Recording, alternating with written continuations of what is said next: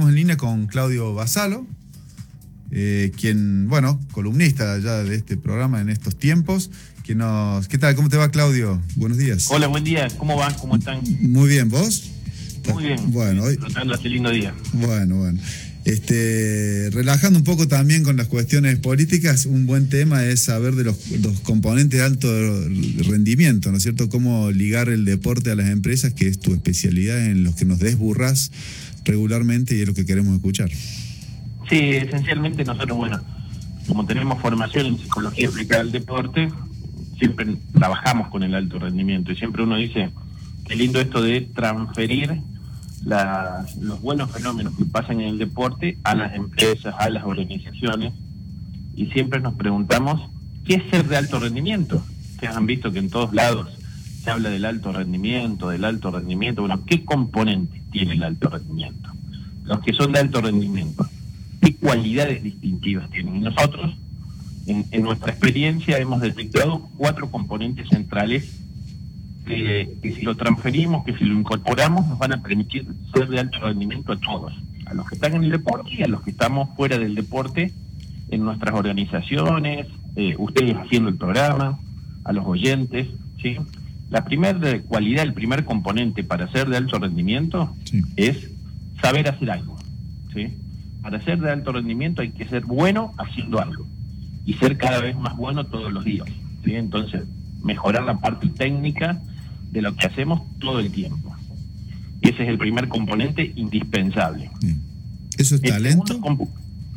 Eh, es el desarrollo de la habilidad, digamos, de manera continua, ¿sí? Supongamos que, que, porque en el talento entramos en una discusión acerca de si es innato, si es adquirido. A la base innata le tenemos que poner una cuota de adquirido, es decir, los buenos entrenan todo el tiempo. Messi se hace cada vez mejor, eh, Mercedes Sosa cuando, cuando se fue de, este mundo, tomaba tres clases semanales, ¿sí? Para mejorar su condición técnica. Es decir, los buenos se hacen mejores siempre. Bien, o sea, saber hacer algo se, puede desarrollar. Sí, y ese es el primer componente. Perfecto. Para, para hacer del rendimiento hay que ser bueno haciendo algo. El segundo, hay que saber hacerlo en condiciones de estrés. Algunos son muy buenos dando la lección en la casa, pero cuando tienen que pasar al frente se les complica un poco, ¿sí? o cuando hacemos la planificación eh, a comienzos de año acerca de lo que va a ser el año, en una sala confortable, con un buen clima y demás es una cosa, y cuando tenemos que gestionarla en un año de elecciones complejo y demás, es otra realidad. ¿sí? Entonces, saber hacerlo en condiciones de estrés. El tercer componente es saber hacerlo en condiciones de estrés con capacidad de reversibilidad. Y ahí está donde se pone un poquito más complejo. Hay un dicho que es importante en el deporte que dice que campeón no es el que nunca se cae, sino el que primero se levanta. ¿sí? Y, tener alta tolerancia a la frustración, que este es el punto central, es algo que nos distingue a nosotros. Nos frustramos muchas veces y sin embargo no nos quedamos en el camino, nos levantamos y seguimos. Los deportistas de alto rendimiento tienen mucho esto de que se hacen fuertes, ¿sí? Y que no tiran la toalla, siguen intentándolo, siguen intentándolo y la perseverancia nos, nos, transforma en, eh, en personas de alto rendimiento. Y el cuarto punto, que, que muchas veces vemos que, que no es muy frecuente, es, es, un componente que no sale mucho en la bibliografía, pero que consideramos que es determinante y que se puede desarrollar mucho. Saber hacerlo el primero, en condiciones de estrés el segundo, con capacidad de reversibilidad el tercero y con altos niveles de disfrute el cuarto. Si yo no disfruto lo que hago, dejo de hacerlo. Entonces muchas veces nos encontramos con buenos jugadores dentro de las organizaciones, pero que dejan de disfrutar y se van de las organizaciones. Y las organizaciones pierden el talento. ¿sí? Por eso es tan central que tengamos en cuenta estos cuatro componentes del alto rendimiento para entrenarlos continuamente. Lo más importante de esto es que se puede entrenar todo el tiempo y podemos ser de alto rendimiento, siendo verdulero en el barrio, siendo CEO en una organización, siendo colaborador de un equipo comercial, siendo amigo. En cualquier rol que desempeñemos podemos ser de alto rendimiento. Correcto. ¿Quién, un ejemplo de, de un deportista que uno podría ver que tenga estas cuatro habilidades, digamos, para... Eh, bueno, hay, hay muchos, eh, digamos, la gran mayoría de los que son elite tienen esto, pero vamos a citar un ejemplo de los más... De los conocidos, así la gente dice, ah, ok, de, entiendo. De, de, los más frecuentes para nosotros. Sí. Messi antes no, no hacía goles de tiro libre. ¿sí? Uh -huh. Y en un momento empezó a patear tiro libre con más frecuencia, empezó a entrenar naturalmente su técnica y demás, y después ya no hacía tiro, goles de tiro libre por, con, una, con una única estrategia.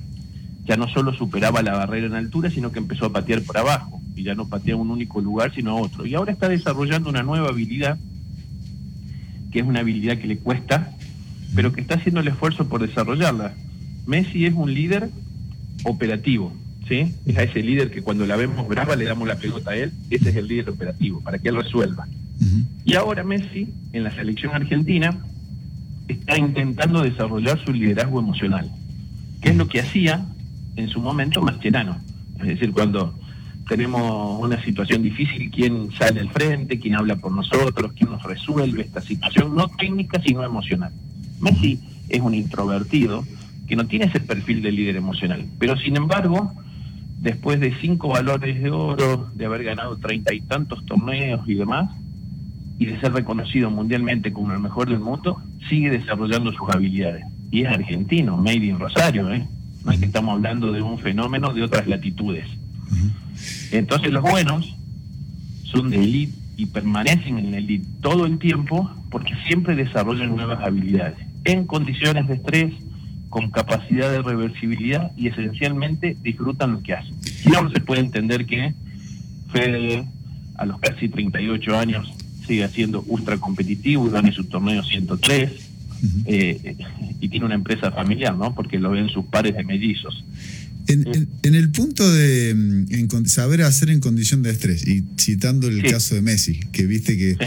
bueno, por ahí cuando en situaciones determinadas, eh, sí. sobre todo en la selección argentina, eh, se lo ve como, y la gente le dice que está como apagado y demás te aclaro que Messi es como para mí, no sé, pero ¿Sí? o sea que no es lo que yo pienso. Pero sí, pero lo que uh, mi pregunta apunta a el, eh, mucha gente eh, teniendo una opinión negativa de vos.